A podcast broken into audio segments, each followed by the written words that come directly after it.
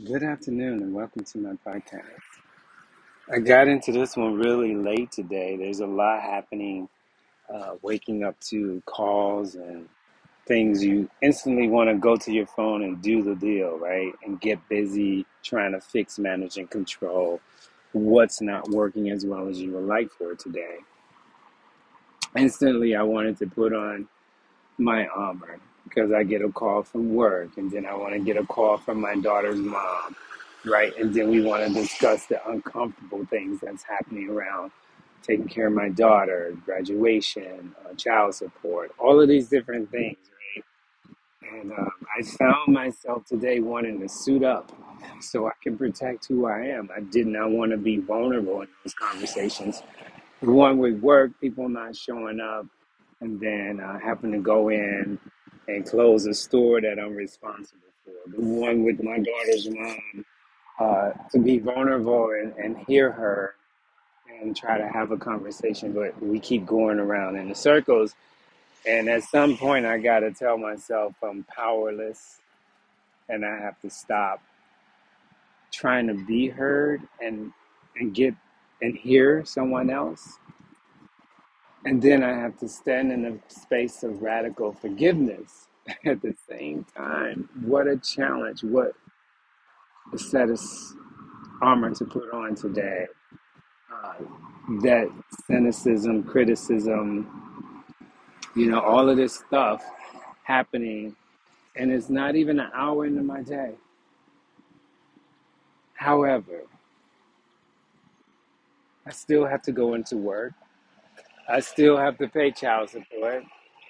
I still have to um, hear someone else be vulnerable.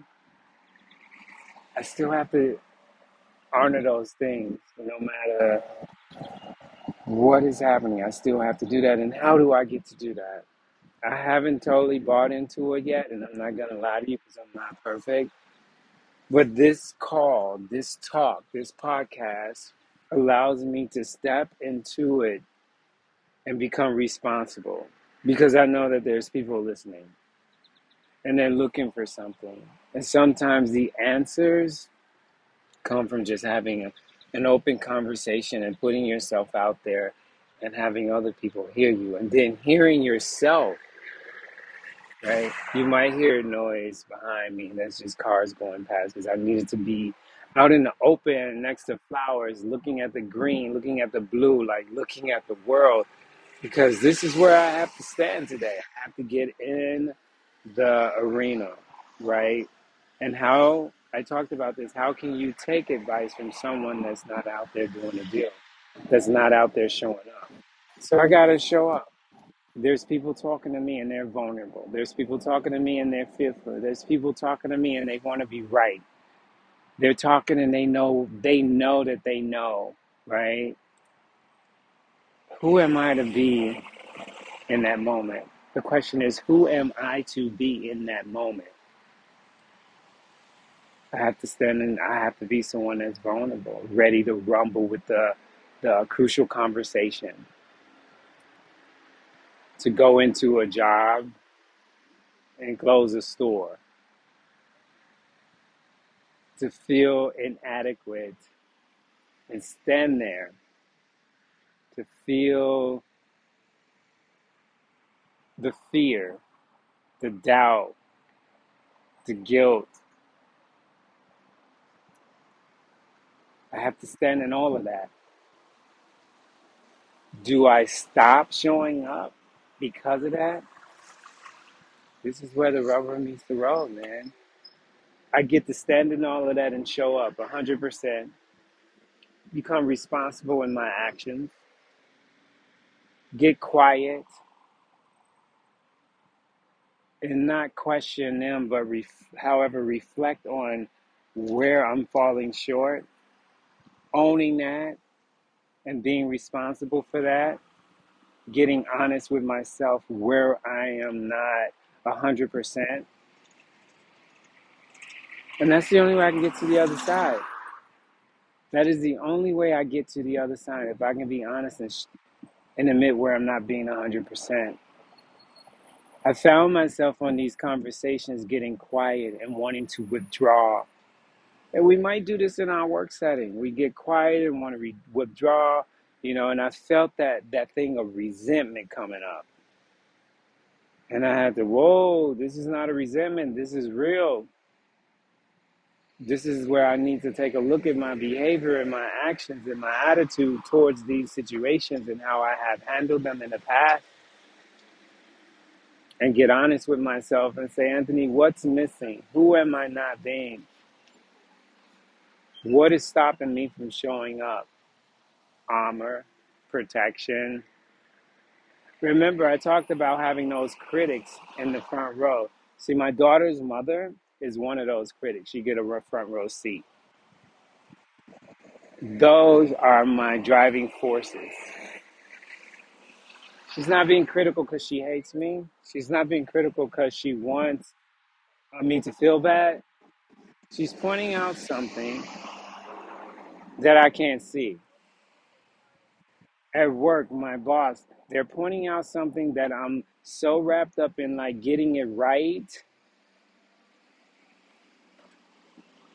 getting it right opposed to getting it. So they're pointing that out. So they're really those driving forces behind me being successful in the areas of a parent, as a, a boss leading from vulnerability, or a leader leading from vulnerability, or an artist painting and putting their work out there, a dancer, as a teacher. When I get that criticism, those are my drivers to move forward. In the work world, they talk about deliverables. What are my deliverables today? If I want to look at it like that in my life, what am I delivering on? If I take off this armor, can I deliver and be an extraordinary leader? When I take off this armor, can I be the parent I need to be and the father I need to be and the ex I need to be when I have no armor? The dancer and the teacher I need to be when I don't walk in there with armor. I'm, I'm- when I'm armored up, you, I'm protected with all of my defects. Whew. You all don't know, but I got a job to do today. And I'm so grateful that I get to stop,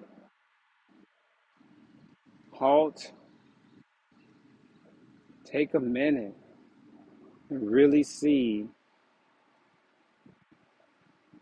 really see my behavior. And when I can't see it, I'm grateful I got people in my life that can point it out. Might not feel good in a moment, but that's what I need to be successful in my life today to show up in the space of vulnerability, vul- being vulnerable. I'm grateful you guys are listening to me today. You give me strength.